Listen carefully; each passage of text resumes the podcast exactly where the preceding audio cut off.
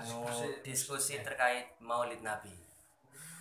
Boleh atau tidak, wajib atau bagaimana hukumnya? Nah, nanti bisa disimak dari pemateri-pemateri kita. Ada uh, Mas Nasi sama Mas Indi sama Mas Wandi juga. Oke, mungkin nanti setelah dibacakan atau setelah di apa berikan keterangan dari semua pemateri mungkin dari teman-teman yang lain bisa menanggapi atau bertanya pada pemateri silakan. Mulai. Monggo dari siapa dulu? Semuanya didengarkan. Ini bisa memberikan manfaat ini. Jika ditanyakan sama orang-orang yang garis-garis miring-miring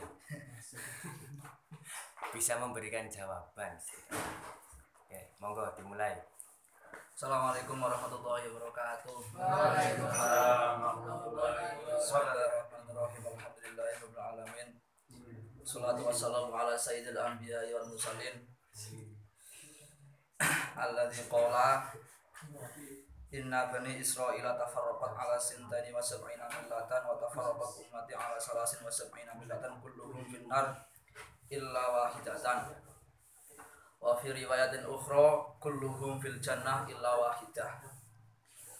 Eh, wa qala aidon Allah wa iyyakum wa muhtasatul umuri fa inna syarrul umuri muhtasatuha wa kullu muhtasatin bid'atun wa kullu bid'atin dolalatun. Wa ala alihi wa ashabi ajmain amma ba'du. Eh, Sedaya rencang ingkang kula hormati lan mugi-mugi ingkang tansah dimuliakan Allah Subhanahu wa taala. Allahumma amin.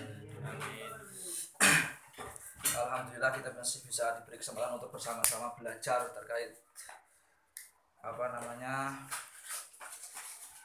apa yang akan kita bahas pada malam hari ini. Eh, sebelumnya begini ya.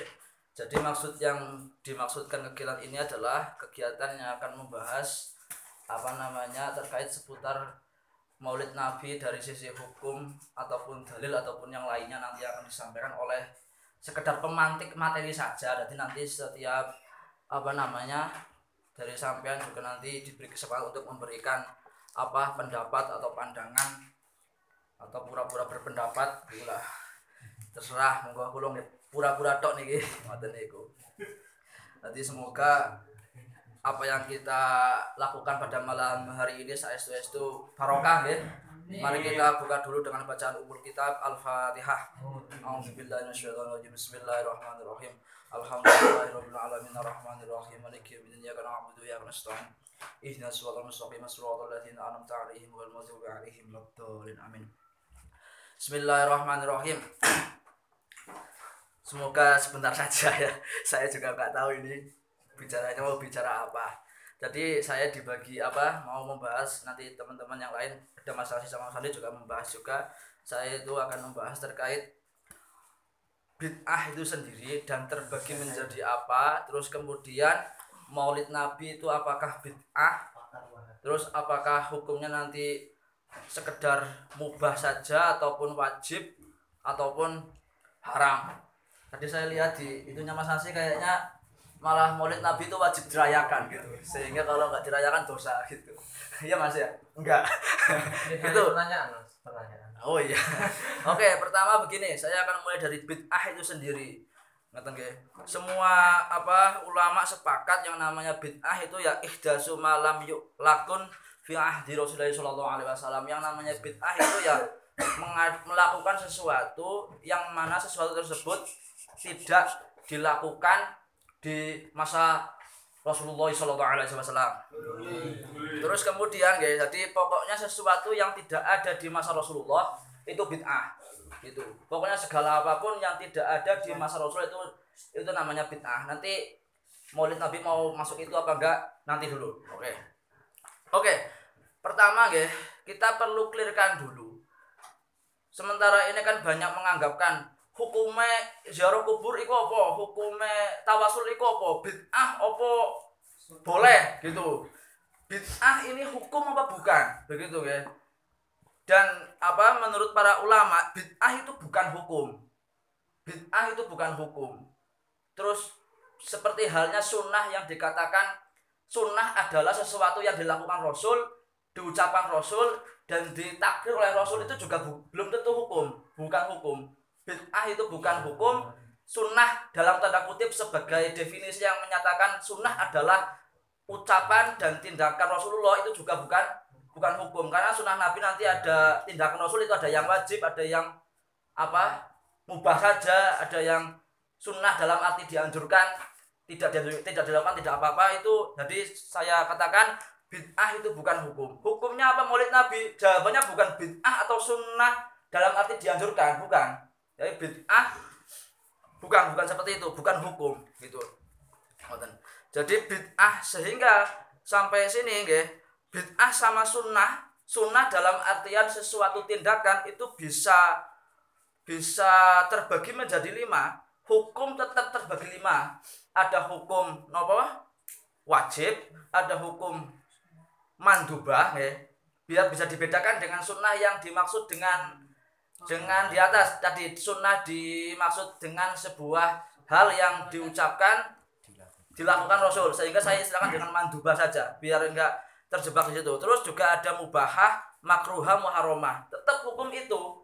Sehingga maka ada sekelompok ulama yang menyatakan bid'ah itu terbagi menjadi lima. Tergantung tergantung apalah indikasi yang lain yang bisa mengarahkan bid'ah ini sesuatu yang tidak ada di zaman Rasulullah itu apa namanya mau haram atau mau wajib atau mau mandubah atau sekedar mubah saja. Sehingga sampai sini tetap hukum itu dalam hukum Islam ada lima yaitu lima tadi. Sehingga bid'ah pun ada sekelompok ulama yang menyatakan itu ya lima. Ada bid'ah makruhah ada bid'ah mandubah wajibah terus muharramah.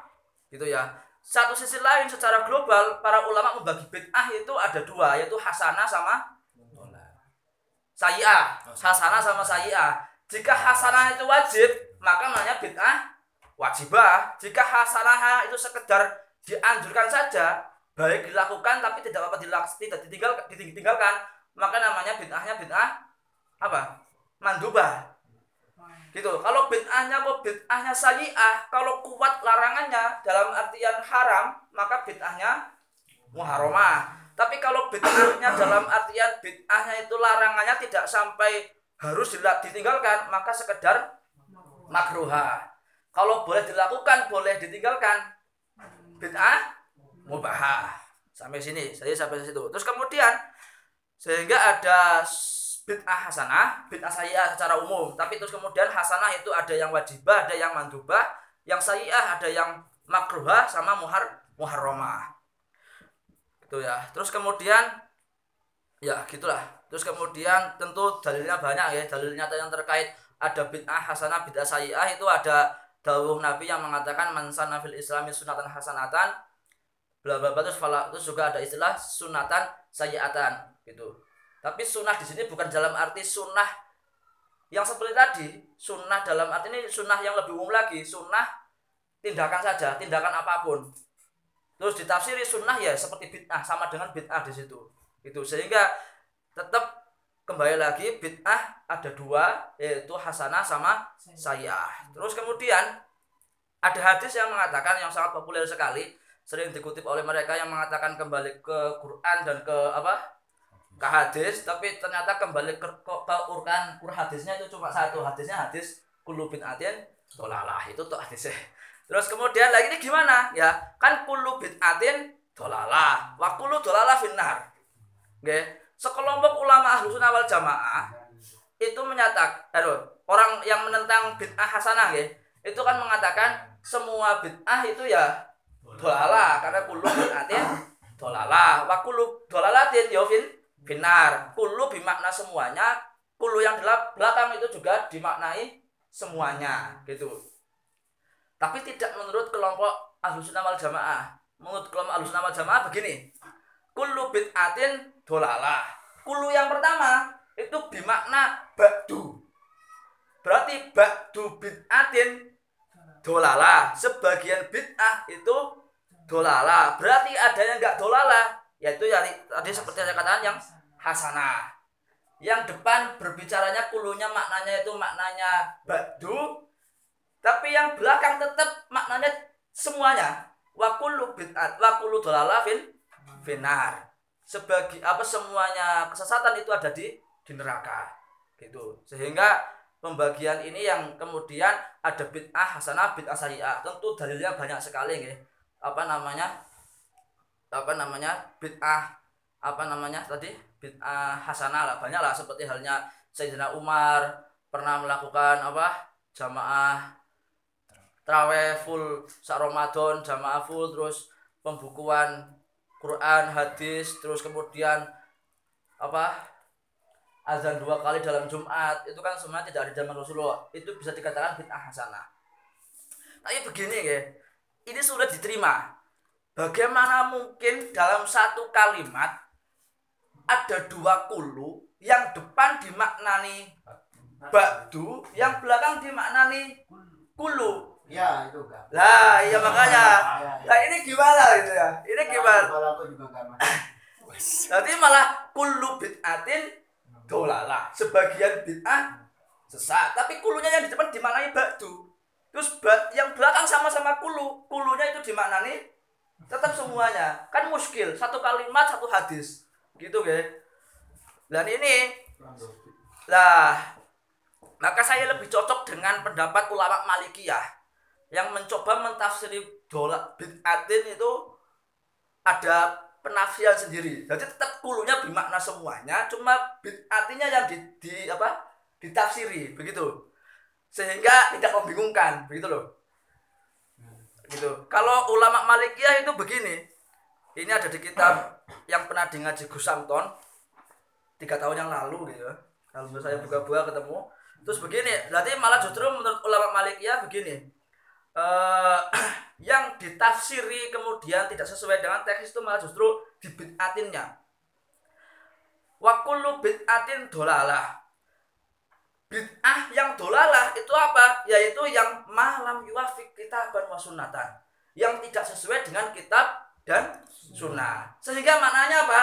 Semua bid'ah yang tidak sesuai dengan Quran dan sunnah sesat pasti ya pasti terus kemudian setiap apa kesesatan itu finar sehingga kita tidak terlalu apa ya kesulitan ini kulu yang depan bimaknanya jam badu yang belakang tetap bimakna jame sehingga tidak sudah situ.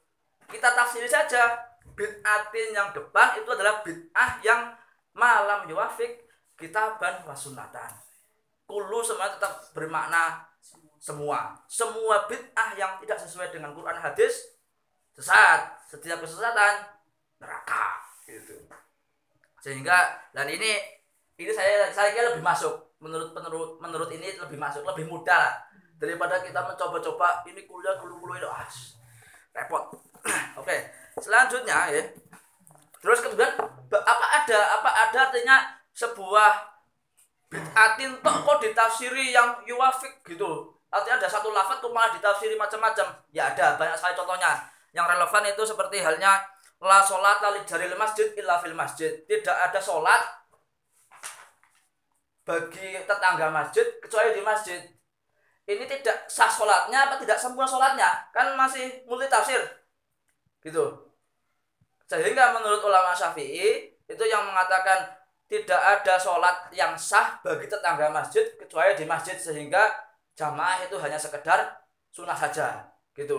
Sehingga kan cuma sholata tapi kemudian ditafsiri yang tidak ada sholat yang sempurna. Gitu sehingga tadi bid'atin pun bisa ditafsiri. Bid'atin yang lam yuafik kitaban wa sunatan sehingga sah mentafsir sebuah isim apa yang masih am ditaksis dengan hadis yang lain. Begitu. Karena ada beberapa keadaan yang kemudian sesuatu yang tidak disangka Rasulullah itu tetap dianggap dan di, bisa dijadikan hujah. Itu nah terus sekarang kita masuk ke haflatil maulid. Saya kira begitu begitu apa namanya terkait bid'ah pandangan saya. Sekedar pemantik saja tapi sudah lama ya. Sebentar selanjutnya sekarang kita masuk ke masalah maulid nabi. Maulid nabi itu gini sing bener itu maulid atau maulud ya? Maulid nabi maulud nabi? Ah milad. Saya kira bisa dua-duanya ya. Kalau maulid berarti memperingati waktu kelahirannya. Kalau maulud berarti memperingati yang dilahirkan gitu. Gitu saja wis gak usah repot-repot. Sini kita kita pada seringnya memang ya maulid. Tapi kalau maulud ya bener lah. Ngono kan ilmunya akeh lah. Ono isim zaman ono isim maf'ul. Kan ngerti? Sehingga kan semakin banyak ilmunya tidak hanya tahu isim zaman tok isim maf'ul juga juga tahu. Sehingga kan bisa membenarkan maulid ya bener maulud ya bener. Karena kan juga peringatannya itu juga memperingati waktunya juga memperingati yang dilahirkan. Apa artinya memperingati waktu tapi yang dihormati itu tidak semulia baginda Nabi Muhammad Shallallahu Alaihi Wasallam. Terus masuk saya itu maulid Nabi itu apakah bid'ah atau tidak? Gitu loh. Bid'ah atau tidak? Itu bid'ah atau tidak? Terus kemudian bid'ah tadi kan ada lima bid'ah itu ada lima. Yang pertama wajibah mas mandubah mubahah muharramah makruhah gitu. Bid'ah atau bukan? Bukan. Semuanya itu bukan bid'ah. Jadi kita katakan itu bid'ah hasanah pun bukan. Itu saya ulangi lagi. Maulid nabi itu bukan bid'ah. Bid'ah hasanah pun bukan apalagi bid'ah sayi'ah. Mau ini bid'ah mas mandubah atau wajibah nantilah ter- tergantung. Karena apa saya katakan seperti itu ya. Semua apa yang dilakukan di dalam peringatan maulid nabi itu semuanya sesuatu yang yang dianjurkan gitu. Mulai dari kiraatul Quran terus kemudian taklimat ta'alum ada pelajaran yang disampaikan ada pelajaran yang didapat terus kemudian mau itu hasanah ada apa namanya doa terus ada memuji-muji Rasul silaturahim sodako saya kira semua itu adalah suatu hal yang dianjurkan untuk dilaksanakan di dalam Islam. Sehingga saya katakan maulid, peringatan maulid Nabi itu bukan bid'ah. Bid'ah hasanah pun bukan apalagi bid'ah sayi'ah. Gitu. Memuji Rasul saya nggak akan berbicara dalilnya ini. Saya cuma mau berbicara apa namanya peringatan maulid Nabi itu bukan bid'ah tapi itu sesuatu yang dianjurkan. Bisa apa namanya dianjurkan sa- saja bisa juga sampai wajib. Itu tergantung lah itulah. Tergantung. Saya kira itu sebagai pemantik ya nanti biasa disambung dengan Mas Nasir. Terakhir saya mau sampaikan terakhir tapi masih terakhir lagi ya.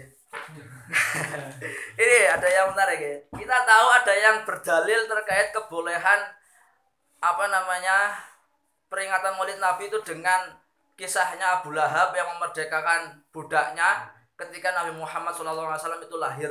Saking bahagianya beliau itu terus kemudian kemudian beliau katanya katanya ya itu katanya katanya itu beliau itu diringankan siksanya itu di dalam hari hari Senin. Pertanyaannya beliau itu siksa kubur apa siksa neraka? Banyak riwayat yang mengatakan itu siksanya di neraka jahim kan itu ya apakah beliau itu sekarang sudah di neraka? Saya kira kok enggak gitu loh. Beliau itu masih di alam barzah di alam kubur. Neraka sekarang masih kosong. Sudah pernah masuk neraka soalnya. Gitu ya. Mungkin seperti itu. Terus kemudian eh walau alam terkait itu bisa kita bisa berdebat terkait itu siksanya siksa neraka atau siksa siksa apa? Siksa kubur ya. Tapi begini yang saya mau katakan itu seperti ini guys jika hadis tersebut benar itu kan hadis yang jika apa riwayat tersebut benar riwayat tersebut kan riwayat yang diriwayatkan oleh Abbas bin Abdul Muthalib ya. Itu kan yang memang bermimpi ketemu Abu Lahab terus kemudian Abu Lahab berkata seperti itu gitu. Nah, terus kemudian ini saya mau jika itu benar ya maka wafil hadisi dilalatun ala annal kafiro qad yanfa'uhu al amalu sholih fil akhirah. Jika hadis tersebut benar dan dibenarkan maka orang kafir ketika beramal soleh maka akan berguna kelak di hari akhir. Gitu. Sehingga orang nggak harus Islam ya gitu Nah kita yang Islam kadang-kadang masih khawatir gitu. Masuk surga masuk neraka diringan apa enggak? Ini Abu Lahab saja yang orang kafir pernah memerdekakan budak. Saat itu bahkan nabi itu belum nabi. Nabi itu masih masih bayi lah gitu. Karena beliau saking bahagianya apa punya ponakan yang lahir dan laki-laki terus kemudian memerdekakan budaknya itu qad yanfa'uhu al-amalu sholih fil fil akhirah. Gitu jangan-jangan begini ya jangan-jangan bisa dibenarkan orang-orang apa pluralisme yang mengatakan semua agama itu benar. Sehingga jangan-jangan malah kita yang akan masuk neraka naudzubillah min dzalik masuk arek pondok lebu apa? Ngoten ya? Ngoten Gitu loh. Kopi saya. tapi begini tapi begini guys tapi begini. Dan bagaimana dengan ada tapi begini tapi dalil ini oleh Sayyid Muhammad Al Maliki itu dibantah eh, dibantah kehujahan hadis ini. Beliau Sayyid Muhammad Maliki itu jelas orang yang ahlu sunnah wal jamaah dan membela maulid Nabi. Tapi tetap beliau mau pilih-pilih hadis mana atau hujah mana argumentasi mana yang mau beliau kutip gitu. Tapi ini termasuk yang beliau bantah. Beliau lanjutkan di sini lakinnahu mukhalifun li zahiril Quran. Itu tidak sesuai dengan Al-Quran begitu. Terus bla bla bla bla bla terus falladzi fil khobar ru'ya manamin fala hujjata fihi. Fala yuhtaju riwayat tersebut cerita Abu Lahab tidak bisa dijadikan hujah dan argumentasi. Kesepakatan ulama itu mengatakan annal kafiro la tanfa'uhum a'maluhum wa la yusabuna 'alaiha binaimin wa la takhfifi adzabin. Itu. Jadi tidak bisa orang kafir beramal soleh tidak bisa bermanfaat ketelak belok di akhirat. Wa wallahu alam. Gitu. Gitu.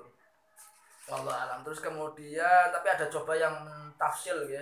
Ada yang mentafsil atau men, mentafsiri riwayat tersebut dengan perkataan seperti ini bahwa riwayat tersebut itu tertentu untuk Abu Lahab saja, tidak untuk yang lain. Begitu.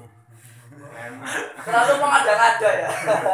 tapi ya nggak apa-apa. Tapi jelas kan, tapi kan ini kenapa kita tidak loh? Abu Lahab yang jelas nerakanya sudah dicap oleh Al-Quran kan, tabat jada bila biwatab pernah memerdekakan budak itu bisa mendapatkan manfaat di akhirat. Tapi itu seperti itu yang dapat yang ada di sini sehingga saya akhiri saya kira itu sebagai mukaddimah selanjutnya saya persilakan kepada Mas Nasih atau Mas Wandi silahkan.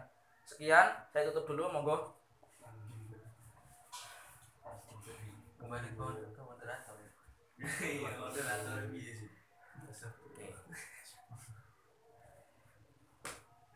Begitu yang disampaikan oleh pemateri pertama kita dari Ustadz Indri. Mungkin materi yang kedua akan disampaikan oleh siapa nih? Mas Nasi dulu. Oh, monggo silakan Mas Nasi. moderator atas waktunya menyambung lidah dari Mas Indi tadi saya Aneh-aneh. tadi saya sempat melihat YouTube ya saya melihat eh, tentang kehujahan dari orang-orang Wahabi yang menyatakan bahwa Maulid Nabi itu termasuk bid'ah Kenapa? Karena orang NU itu lucu karena ka- katanya Wahabi itu. Kenapa kok lucu? Karena orang NU itu anti Syiah. Tapi dalam hal Maulid kenapa kok mengikuti Syiah? Begitu.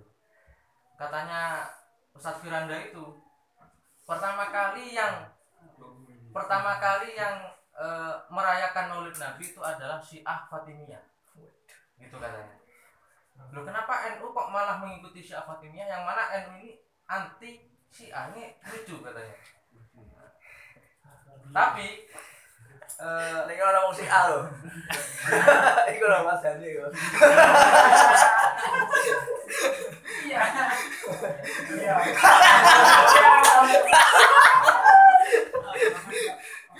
oleh karena itu di sini saya sedikit meluruskan dari apa yang telah dikatakan oleh eh, Ustadz Wahabi tadi. ya. tadi si Ayah si A Nadia Jadi awalul muhtalifi nabil maulid an nabi orang yang pertama kali merayakan maulid nabi itu nabi sendiri.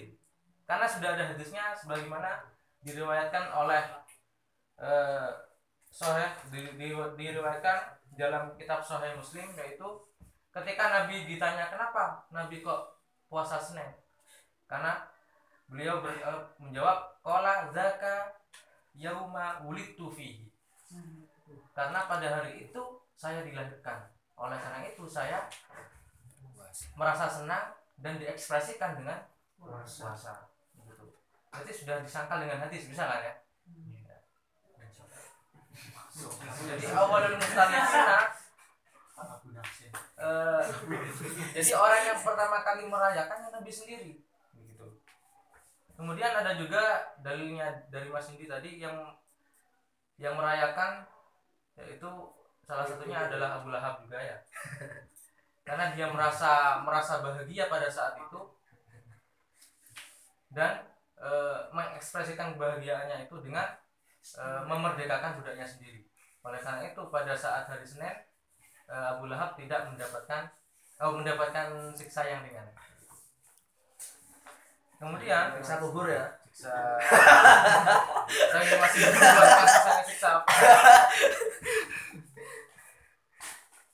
Kemudian mengenai dalil-dalil dalil-dalil ke apa ke kebolehan maulid Nabi di sini banyak sekali ya.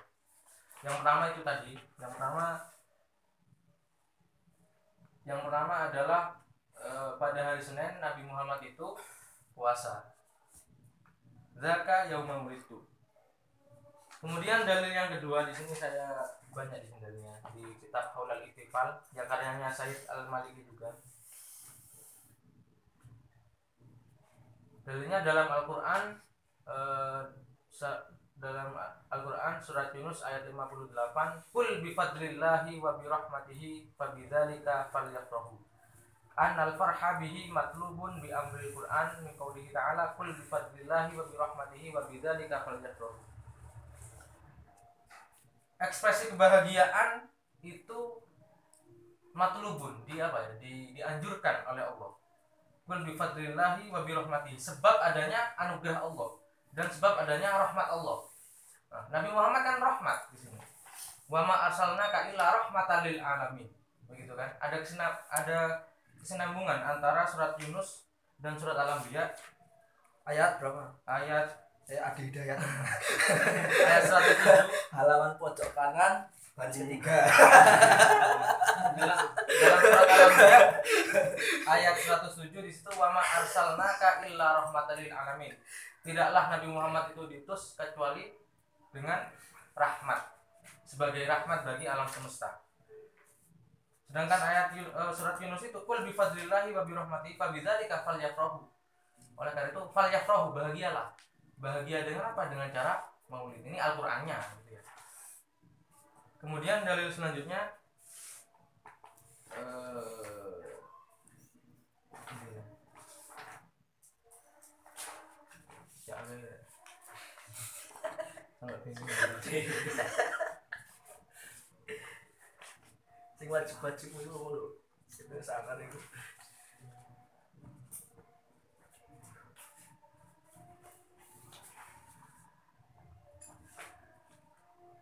Nah, terus yang dalil yang ketiga ini anal maulid amrun istahsanahul ulama wal muslimuna fi jami'il bilad.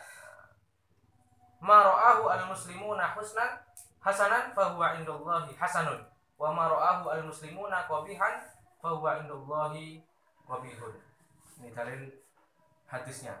Segala sesuatu yang oleh orang-orang muslim itu dianggap bagus, maka menurut Allah itu bagus.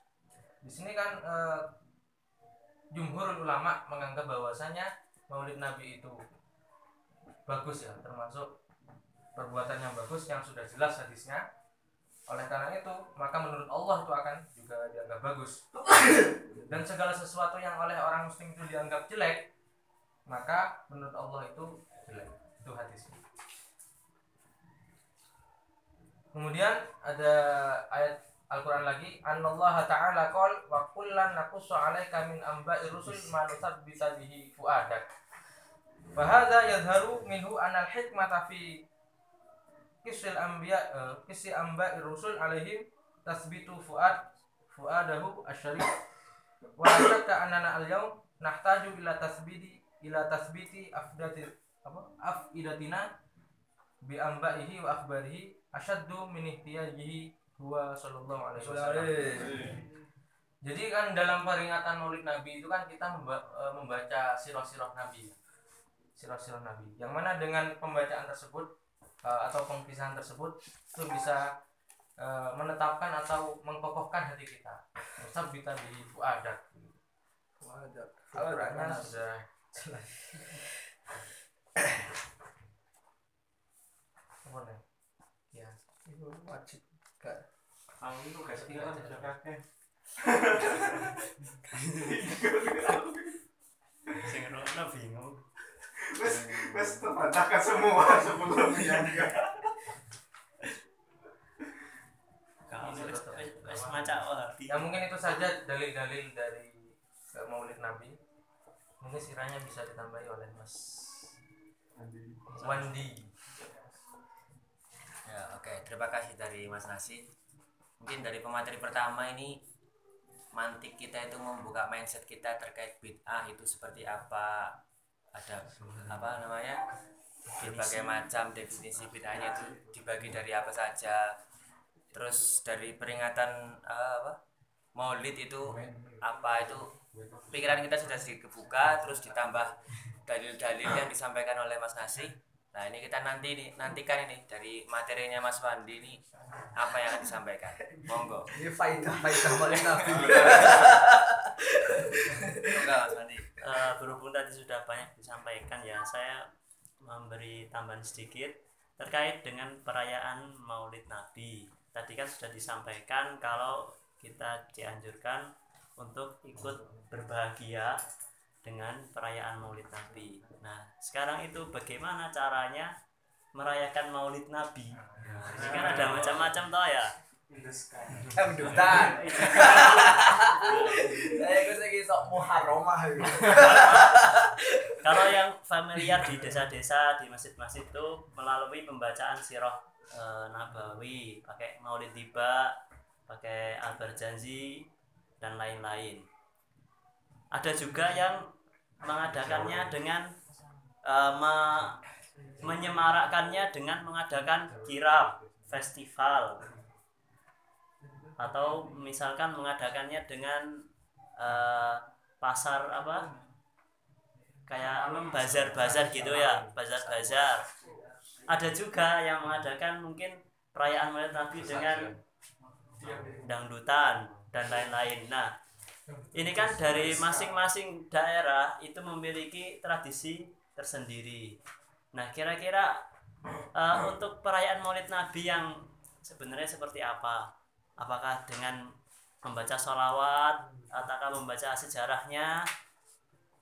Ataukah boleh juga dengan seperti tadi kirab atau salawat seperti Riyadul Jannah misalkan. Itu kan juga merayakan Maulid Nabi. Namun di situ ada eh, sebuah kejadian bercampurnya laki-laki dan perempuan. Nah ini kan sudah jelas eh, bercampurnya laki-laki dan perempuan itu tidak diperbolehkan ya.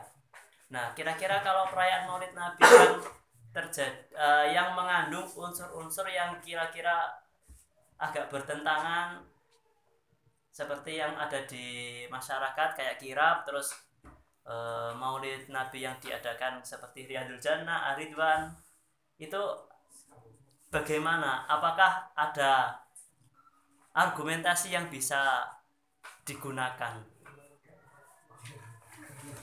atau lebih spesifiknya eh, lebih enaknya itu ada nggak sih aturan perayaan Maulid Nabi yang sebenarnya yang dibenarkan itu bagaimana? Ada batasannya nggak? Apakah terserah? Yang penting kita ikut bahagia kelahiran dengan kelahiran Nabi. Entah caranya seperti apa dibebaskan.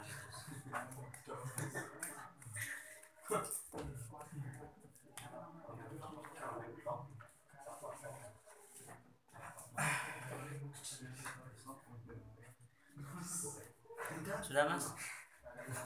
Sudah banyak materinya. Jadi intinya pada bagaimana sih eh, kira-kira yang tepat ya kalau mengadakan perayaan Maulid Nabi itu yang diperbolehkan itu ada batasannya atau tidak? Sedangkan di masyarakat itu ada berbagai macam bentuk perayaannya.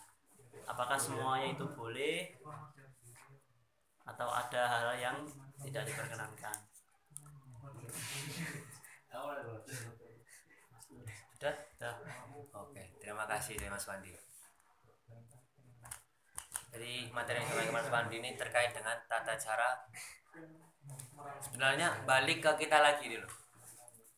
Kita sendiri yang mencari jawabannya. Ini tata cara yang baik untuk memperingati Maulid Nabi itu seperti apa? Harus kita buka pikiran kita sendiri ya.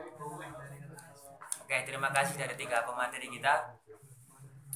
Terus mungkin dari teman-teman semua ini ada yang mau menyampaikan pendapat pribadi atau memberikan tanggapan ataupun bertanya kepada bersama bersama pada forum pada forum terkait dengan Maulid Nabi.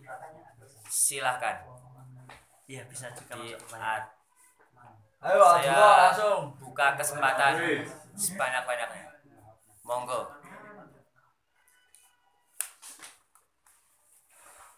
Mungkin ada peringatan maulid nabi di daerahnya sampai yang nyeleneh gitu. Mungkin bisa diceritakan.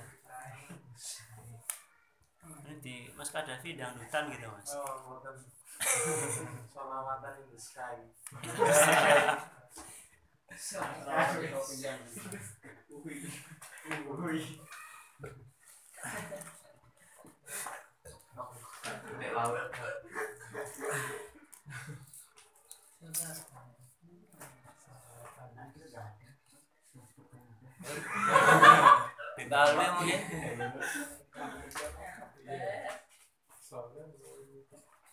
Wi Alwi.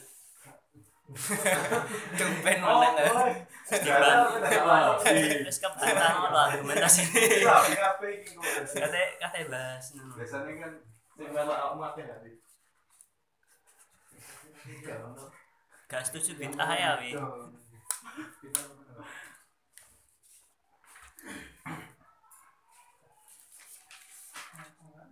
Nggak ada lah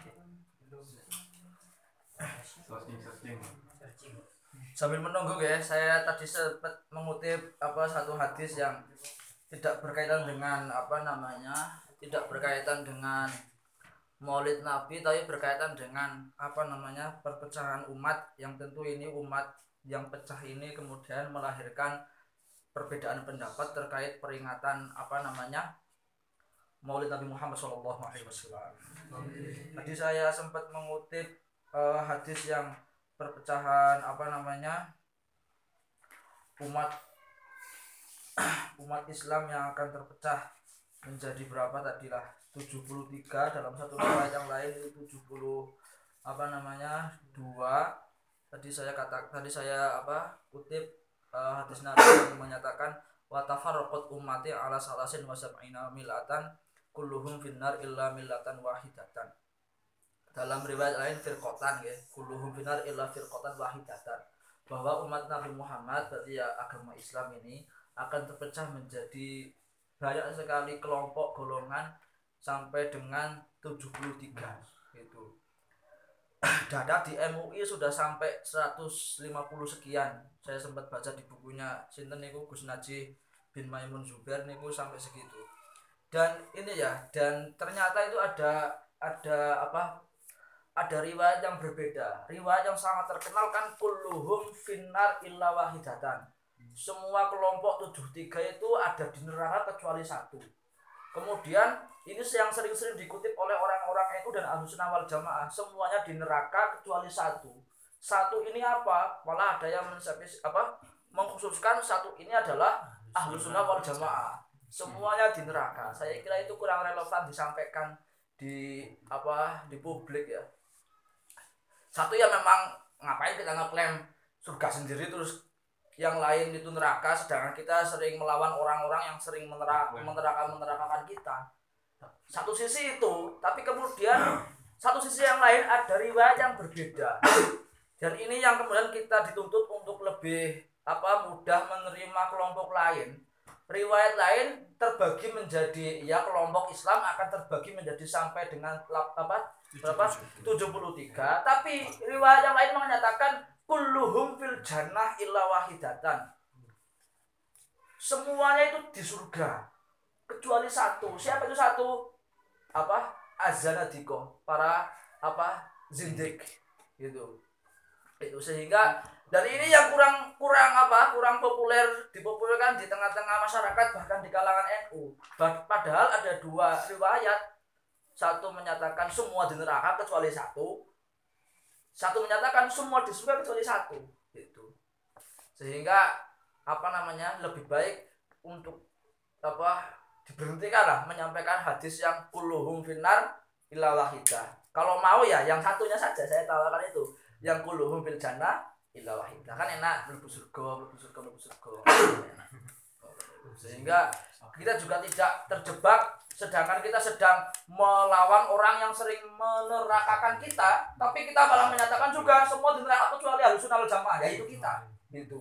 Sehingga kan sama saja. Sehingga ya semuanya fil jannah illa wahidah meskipun fil jannah mlebu neraka sih makanya kan iso iso saya kira itu ya. Tadi yang hadis sempat saya kutip di awal itu. Termasuk wahabi lah termasuk wahabi. Wahabi ya Islam lho. Bodoh ae bodoh. Ojo dikafirno. Gitu. meskipun ada hadis yang menyatakan wahabi sering mengkafirkan kita maka orang yang mengkafirkan juga orang kafir gitu. Ya jangan dipakai lah. Ya orang wahabi ya yang mengkafirkan kita ya ya mereka bukan orang kafir ya orang wahabi. Lah ya fasik lah.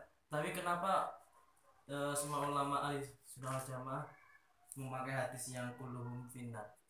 Alasannya kenapa? kok semuanya Kulluhum kulluhum finnar illa wahidatan. Alasannya kenapa? Memakai hadis itu? saya sedang kritik para ulama soalnya jadi ada riwayat seperti itu ada riwayat seperti itu saya pernah apa mencari di kitab apa saya lupa ya tapi dan termasuk yang di kitab ini ini kitabnya karya Kiai Muhyiddin Abdul Somad. Jember itu kan yang dikutip juga itu yang dikutip juga kuluhum finar illa bilatan wahidatan. Dan saya sedang mengkritik itu gitu loh. Ini bisa nih tapi Ahmad Yasin dari yang iya. Iya, makanya.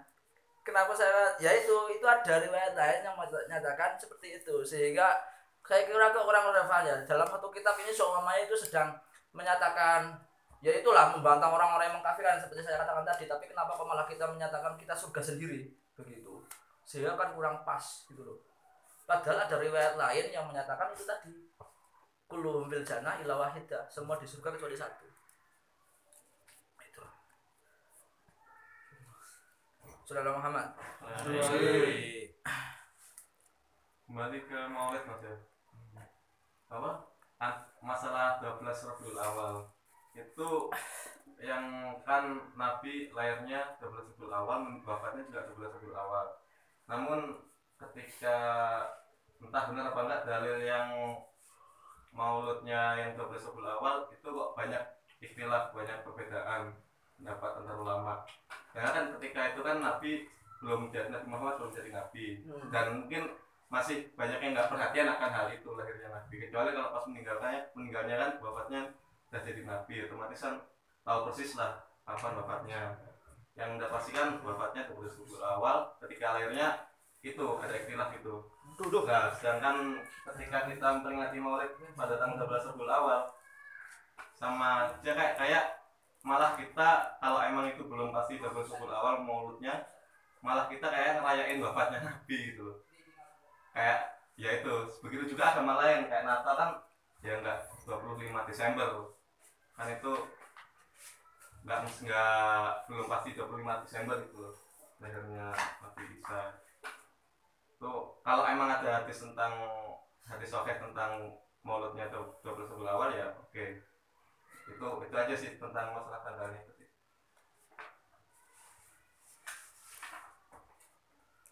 Oke, pertanyaan yang bagus dari Mas Anip terkait kita itu meringati Maulid Nabi itu meringati kelahiran Nabi atau memperingati hari kematiannya konteks Nabi dalam konteks tanggalnya. Monggo mungkin ada yang bisa menjawab dari forum Mas Anwar atau Mas Nasi atau Mas Indi. apa Jadi Mas Arif ini bertanya terkait peringatan Maulid Nabi itu yang kita peringati itu sebetulnya hari kelahiran Nabi atau hari kematiannya Nabi terkait dalam hari lahir maupun hari ke, apa wafatnya Nabi itu sama-sama tanggal 12 Rabiul Awal. yang sedangkan yang hari lahirnya kan katanya ada menjadi- sedangkan yang wafatnya kan Ya. pasti itu udah sampai Sudah. 12 Rabiul Awal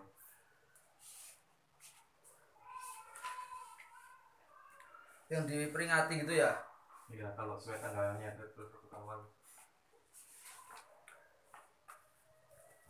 ya monggo ayo yang itu biar biar hidup mas Anwar ya mas Mas Novan kulo dibuka Mas.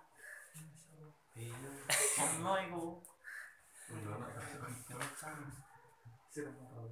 Iya.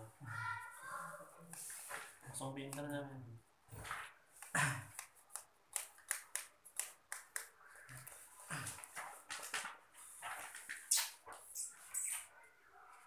gimana gimana ayo mas Andri ya mas Kira-kira ono ora Mas tradisine wong apa? Wong Arab ono menandai hari lahir anaknya. Kan tadi Mas Hanif itu meragukannya karena apa namanya? Selain ada ikhtilaf juga kan posisinya belum menjadi nabi. Belum ada perhatian dari orang-orang. Iya, Mas. ya banyak istilah banyak istilah tanggal lahirnya soalnya kan emang pas dia lahir kan emang belum banyak perhatian dari sekitar gitu loh. Makanya mungkin gara-gara itu nggak kedetek belum kedetek pastilah tanggalnya itu benar 12 Rabiul awal atau berapa. Terus atau nggak tahu kalau ada hadis soalnya tentang 12 Rabiul awal ya nggak tahu lagi. Terus kenapa kan kau nggak berhusnuzon ke saudara-saudaranya? Sahabat-sahabatnya. Misalnya gini mas.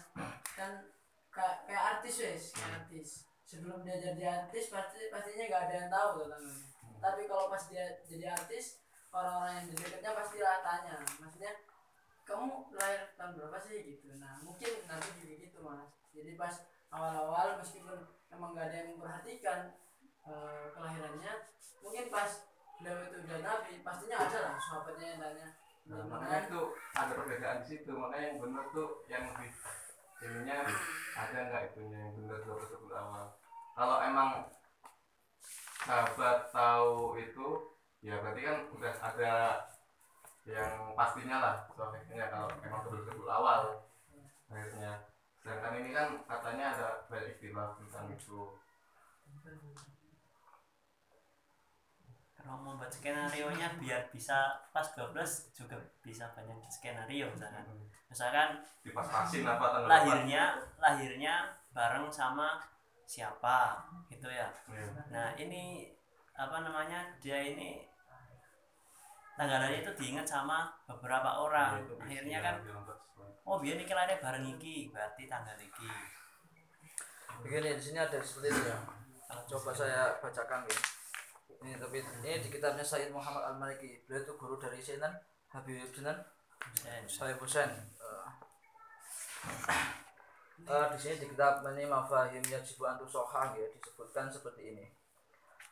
Eh, Inna nasa bla bla bla bla terus kemudian ma'a anal ulama ikhtalafu fi ta'yini waqti hataidil hadi sata ini memang ada ulama apa para ulama itu berbeda pendapat terkait apa waktu satu ini ada dua peringatan. Yang pertama Isra Mi'raj sama apa eh, Maulid ini gitu. Bagaimana ini terkait ini? Itu terus pertama itu memang di sini Said Muhammad Al Maliki ini menyatakan seperti ini.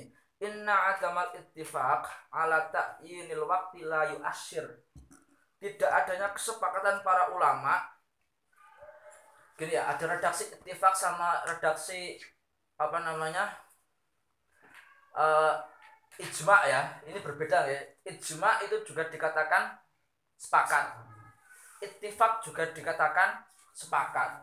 Kalau ngomong kayak ijma itu berarti kesepakatan seluruh ulama dari segala madhab gitu. Tapi kalau ngomong kayak ittifaq seharusnya ya itu ittifaq itu adalah apa kesepakatan sesama ulama madhab syafi'i. Gitu. tapi di sini bukan. Saya anu ngomongnya lewat. Di sini artinya saya ngomong kelingan mana ittifaq tapi di sini ini kan nggak terkait itu gitu ya. Per kes- apa tidak adanya kesepakatan yang para ulama berbeda terkait waktu itu itu tidak memberikan efek apa pun tidak memberikan pengaruh apa pun. Bahkan tadi di katanya Mas Asi di sini di kitabnya saya sempat baca tadi itu menyatakan Maulid Nabi mem- memperingati atau berbahagia atas kelahiran Nabi itu selamanya. tidak tertentu pada waktu Rob, Rob- bulan Robiul Awal. Terus tanggalnya 12 itu nggak tertentu. Sebagaimana kita terjadi di sekeliling kita lah ya jalan setiap malam minggu Ariban setiap malam Senin Arek Nuha setiap malam Jumat. Wah, iso. tapi bingung kok ngomongin. Tadi baru rawuh itu. Gitu. Rapi langsung saking dredegi mas. Nen. ya jadi lagi terus bla bla bla bla ya. Tetap perayaan yang mana para umat Islam itu berkumpul Fahadi lela qad istama'an nasu fiha bisaklin kabirin wa azibin wa sawa'un akhta'u fit am asobu.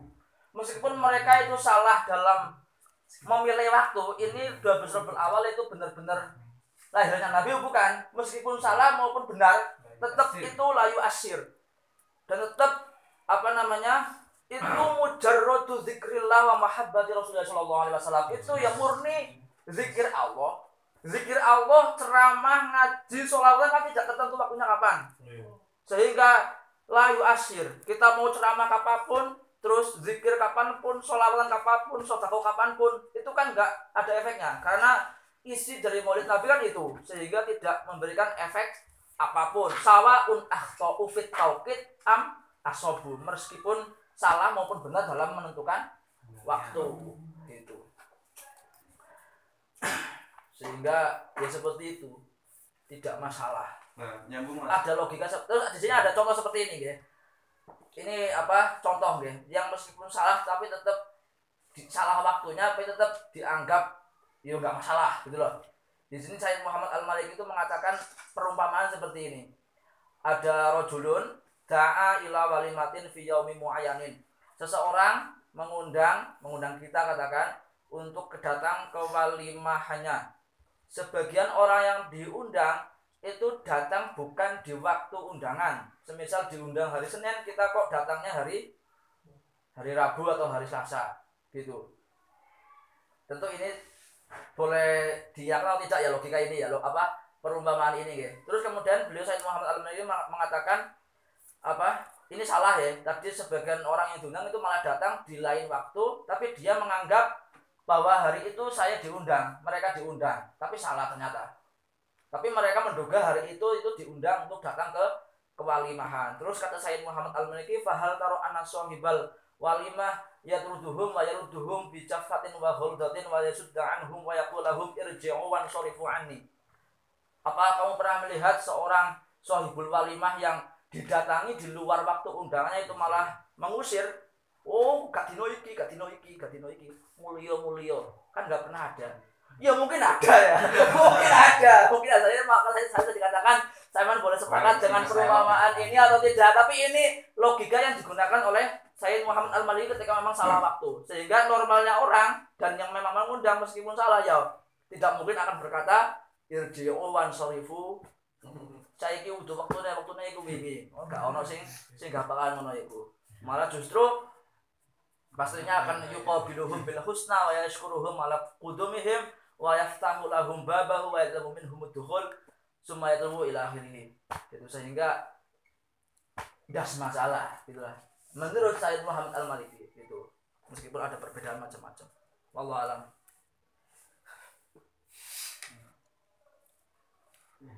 Begitu ya di Kenapa kalau seperti itu kenapa kok? Ya pas itu di peringatinya kenapa enggak? Ya udah tiap hari is kan udah wes enak dibaan wes ada itu. Cukup itu kenapa perlu ya nggak apa-apa sih ya gak apa gak apa nah ini kan maksudnya bahasanya orang Arab sana kan ya isinya maulid kan tentang itu baca Ah. Quran terus muji-muji itu kan bisa dilakukan seperti kita sayang pada ibu orang tua kita bisa setiap hari. Iya. saya nggak nggak perlu waktu lah kapan ya, kenapa nggak hal seperti itulah yang dilakukan? Kenapa kok? Yo ada tanggal maulidnya ada peringatan pas hari itu juga. Ya, kan pasti ada istimewanya kadang lah wis aku tak anu ibu iki ibu pas iki anu iki ya wis dino iki tak istimewakan dengan yang lebih gitu lah tetap hari-hari yang lain tetap menghormati itu lah Hari ibu. ya hari ibu atau apa. Gitu mungkin dari teman-teman yang lain bisa memberikan pendapatnya. Ya. Dari Mas Ya untuk peramalan tanggal ya. Ya menurut saya kan memang ketika kanjeng Nabi lahir itu kan bertepatan dengan gajah apa serangan gajah ke Mekah. Tahunnya. Nah, tahun kan tahun gajah kan ber- bersamaan dengan peristiwa itu kan. otomatis kan eh, diingat. diingat gitu loh. Oh iki lahirnya pas iki. Eh, pas pas ono serangan gajah. Pasukan gajah seperti itu kan. Oh, kan biasanya mungkin dari kalau orang ahli sejarah eh, bisa mencari-cari mengkorek-korek dari hal tersebut ya. Dan eh, apa namanya meramalkan itu. Oh itu dulu pas ini pas ini. Itu kan peristiwa besar juga. Dan peristiwa-peristiwa eh, menakjubkan lainnya juga banyak. Di Dan- padamnya Eh, eh, api dan mungkin eh, ya kurang tahu sih. Cuman kan kadang ada jadi ketika Nabi lahir itu pada ada pada api padam. Dan itu kan hal yang sangat jarang otomatis itu akan diingat oleh orang lain meskipun mereka nggak tahu karena ada kabar itu oh itu dikonfirmasi ternyata harinya ini tanggal ini tanggal ini. Ya halnya seperti itu. Kalau saya nambah ya eh, memang benar yang dikatakan oleh Mas Yudi bahwasanya kita memperingati Maulid Nabi itu tidak hanya pada bulan Rabiul Awal tanggal 12 saja tapi daiman abadan fi kulli waqtin wa fi kulli munasabah. Yang yang tepat. Nah, akan tetapi kenapa kok eh, dirayakan secara besar-besarannya itu dilaksanakan pada tanggal 12 Rabiul Awal? Karena pada bulan ini itu li iqbalina karena may- mayoritas dari seluruh umat muslim itu menerima bulan bulan ini. Dan bulan ini tuh bisa apa ya kan dalam maulid itu tidak hanya acara apa ya acara pembacaan salawat saja. Tapi di situ ada syiarnya. Ada syiar yang mana syiar tersebut itu bisa dijadikan sebagai wasilah untuk dakwah. Dakwah se- seorang dai itu bisa memberikan mau sana. Mumpung nek dek nenek wong akeh wis ditetapkan pada tanggal dua- apa 12 Rabiul Awal. Ini mumpung ada waktu yang bisa kumpul seperti ini kita saling mengingatkan dalam suatu kebaikan karena sudah iqbal iqbal nas dalam kita si anak fihi dalam Rabiul Awal di iqbal nas wa jisma'ihim wa syu'uri al fayat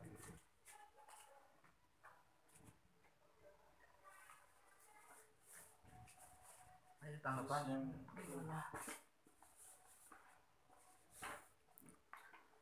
Kayak Nabi tadi contohnya Sayyidina Umar masalah yang pembukaan khalifah-khalifah yang masalah melakukan sesuatu yang tidak ada dan tidak dilakukan oleh Nabi.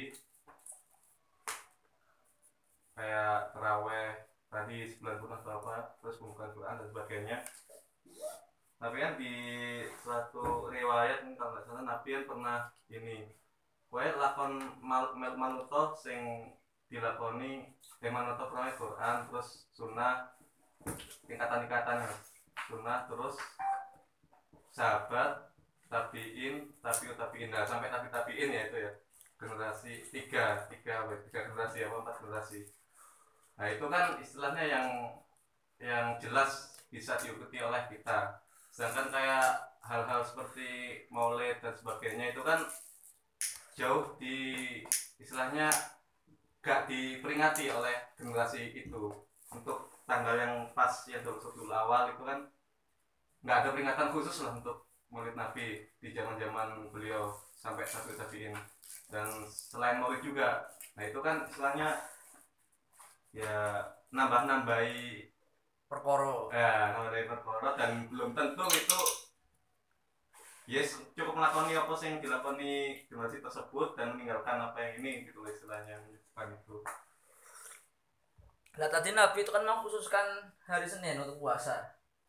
iya ya Itu makanya itu- tadi itu yang maulid aku sempat bener itu aku jawab gitu tadi Terus juga sopo ya sing salamun yauma wulidtu wa amutu was- apa wa yauma ub'asu hayya apa itulah apa ya Mas?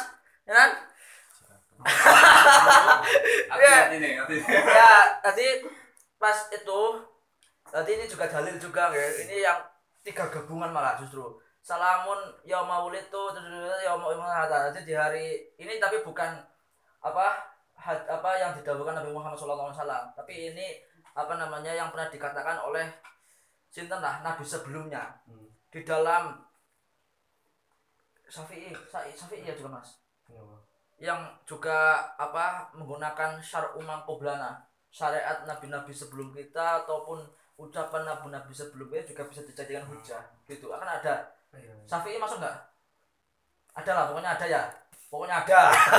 Pokoknya ada. Sehingga itu ada ada nabi yang merayakan nanti apa namanya yang menyatakan keselamatan bagiku karena di hari itu saya itu dilahirkan dan saya juga nanti akan mati di hari itu. Di hari itu juga saya itu diutus menjadi nabi. Malah pas tiga-tiganya di Nabi Muhammad. 12 Rabiul Awal lahir diutus terus kemudian meninggal juga. Dan layak dirayakan. Tapi yang memang dirayakan oleh kita itu kelahirannya. Gitu. Sehingga nggak masalah. Perbedaan pendapat terkait waktu yang saya tahu itu mah satu Muharram ya. Satu Muharram itu menyatakan malah seperti ini juga. Nabi Muhammad itu juga lahir satu Muharram. Terus diutus satu Muharram. Hmm. terus wafatnya juga satu Muharram. Ada di kitab Tambiul Ghafirin wa yaumul qiyamati fihi. Eh bukan Muharram Asyura. Besok kelak yaumul kiamat itu juga di hari Asyura. Itu. Emang tapi itu Ghafirin Tambiul Ghafirin memang kitab yang dalam tanda kutip itu kontroversi. Artinya banyak juga ulama yang ketat tidak mau menggunakan Tambiul Ghafirin iya beliau nggak ketat. Kayak nol itu ya Bisa melor. kuliah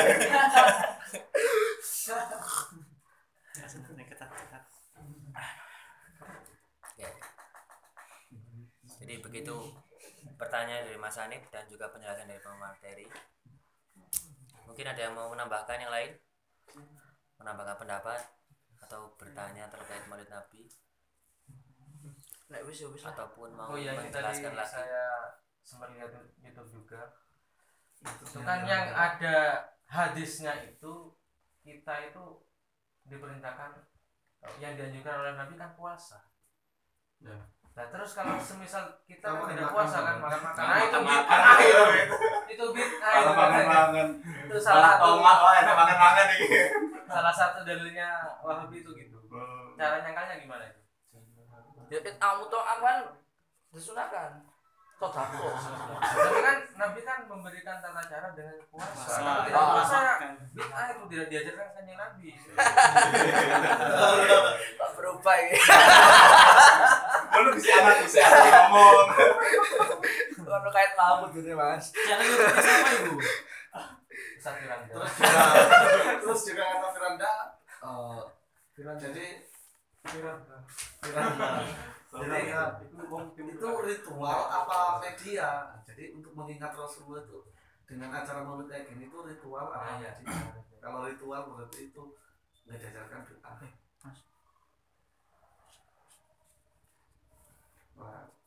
menangkal seperti itu seperti apa? Syahid.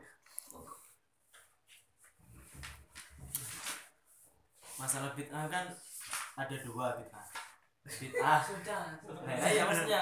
Kita kembali lagi ke terakhir. biarkan dijelaskan dulu nah ya masalah bid'ah kan ada dua. Ada sayyi'ah ada hasanah.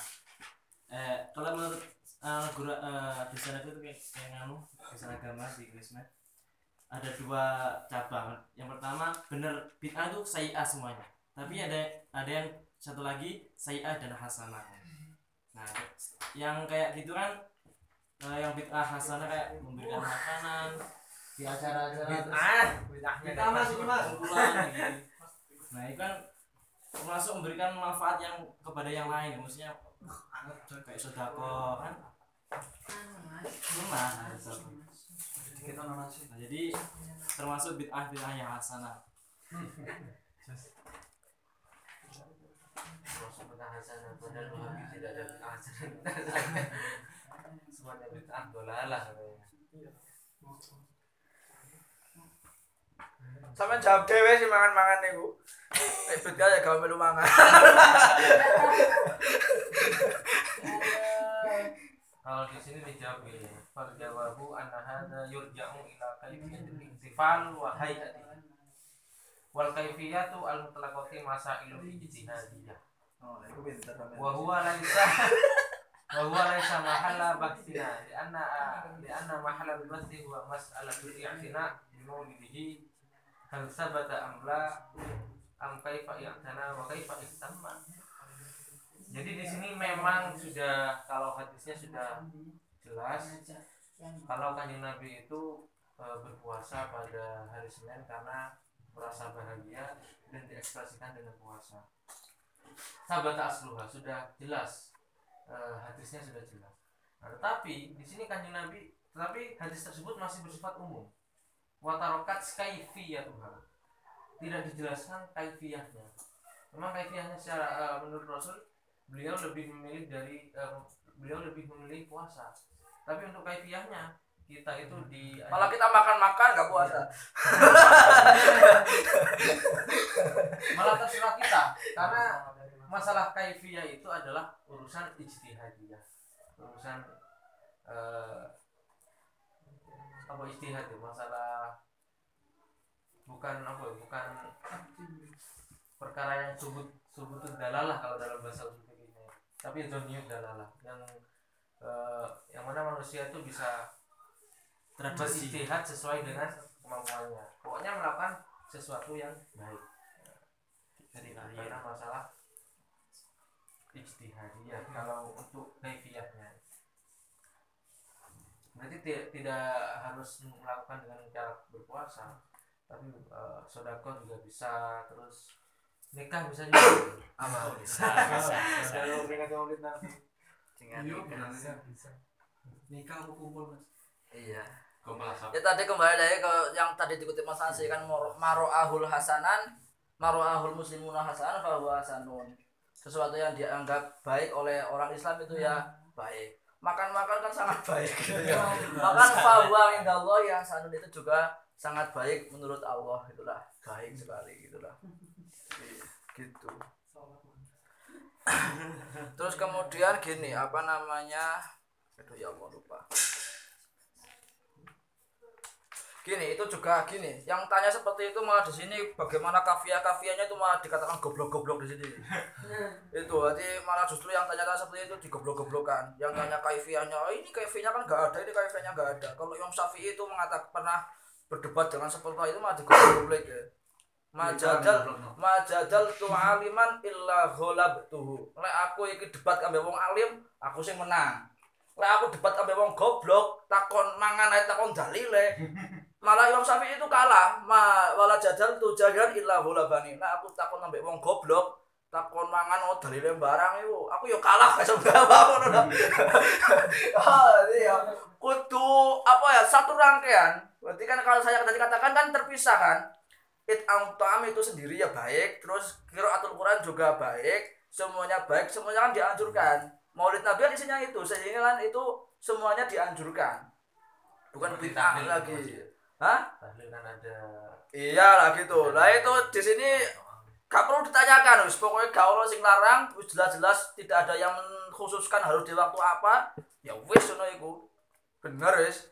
Mangan. Iya iya sebenarnya bahagia sepenting mangan. Bisa.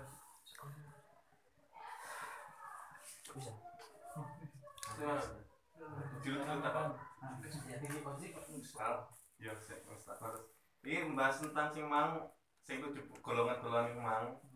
Kan, kan kene juga sempat dengar lah ahlu sunnah sing anu. Nah dilihat-lihat ya dirasakan kan seakan-akan kan kene ku ngerasa sing ya sing bener. Terus sisi lain itu akan-akan koyok golek sing saking pintere mungkin saking pintere ulama ahlu sunnah.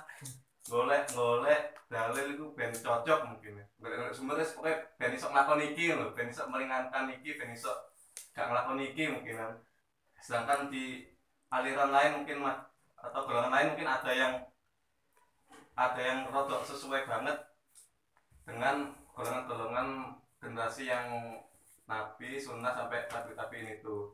Dan dan tidak banyak mencari tahu gak apa ya gak manfaatkan dalil-dalil apa nafsir-nafsir apa ben iku enak dikerjakan apa piye. Kan seakan-akan sunnah gampang no gitu mas soalnya mungkin saking pinternya cuma gak ada hukum-hukum piye. Terus dan malah malah iya. Apa sing golongan mungkin yang lebih benar dari golongan sunnah gitu loh. Jadi ada pertanyaan itu. Soalnya kan kini di Kemang saya akhirnya boleh celah-celah kan pinter kalau boleh celah ngono kuwi. Jadi cara bahasanya wong kono iku beragama sesuai selera. Hmm. kepinginnya piye golek dalile. Jadi eh, agama itu menyesuaikan dengan kita. Bukan kita menyesuaikan dengan iya agama bener ya. agama menyesuaikan dengan kita. Gitu aja. Kalau misalkan eh, ada hadis seperti itu apakah terjadi nasah mansur? bisa jadi masa langsung ya bisa ya. Artinya kemudian apa namanya kehujahannya itu ya Kalau secara sanad itu lebih bagus yang mana? Antara hadis Oh, yang saya nggak- Wahidah sama yang saya nggak ngecek itu. Nggak ngecek bisa terjadi masa langsung tapi bisa terjadi apa namanya tapi selama bisa Diambil. diambilkan. kompromikan.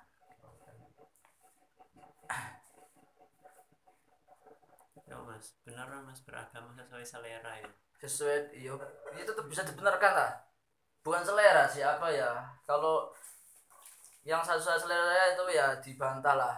Kan ada yang sema, semacam ada dalilnya ya nggak masalah gitu kan selama ada dalilnya selama ada dalilnya nggak masalah ya, dan itu kan koridornya seperti itu adapun kalau yang pilih muda-muda toh ya ada ada apa ada dalilnya yasiru wala tu'asiru terus ini terasa celah juga gitu itu kemudian soal bilang usar enak la tukallif nafsan illa wus'aha. Gitu kan ada namanya apa ya uh, Yusuf Qardawi itu ada ada men- mengkategorikan macam-macam fikih ada satu beliau yang kemudian dikategorikan itu ada fikih taisiri. Fikih taisiri itu ya fikih yang muda-muda.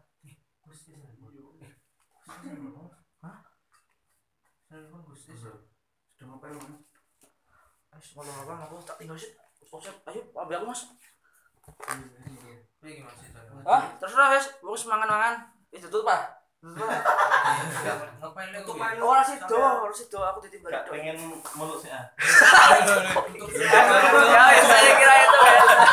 Saya kira alhamdulillah semoga apa yang disampaikan malam hari ini bersama-sama menjadi tambahan bagi kita ya semoga Amin. semangat.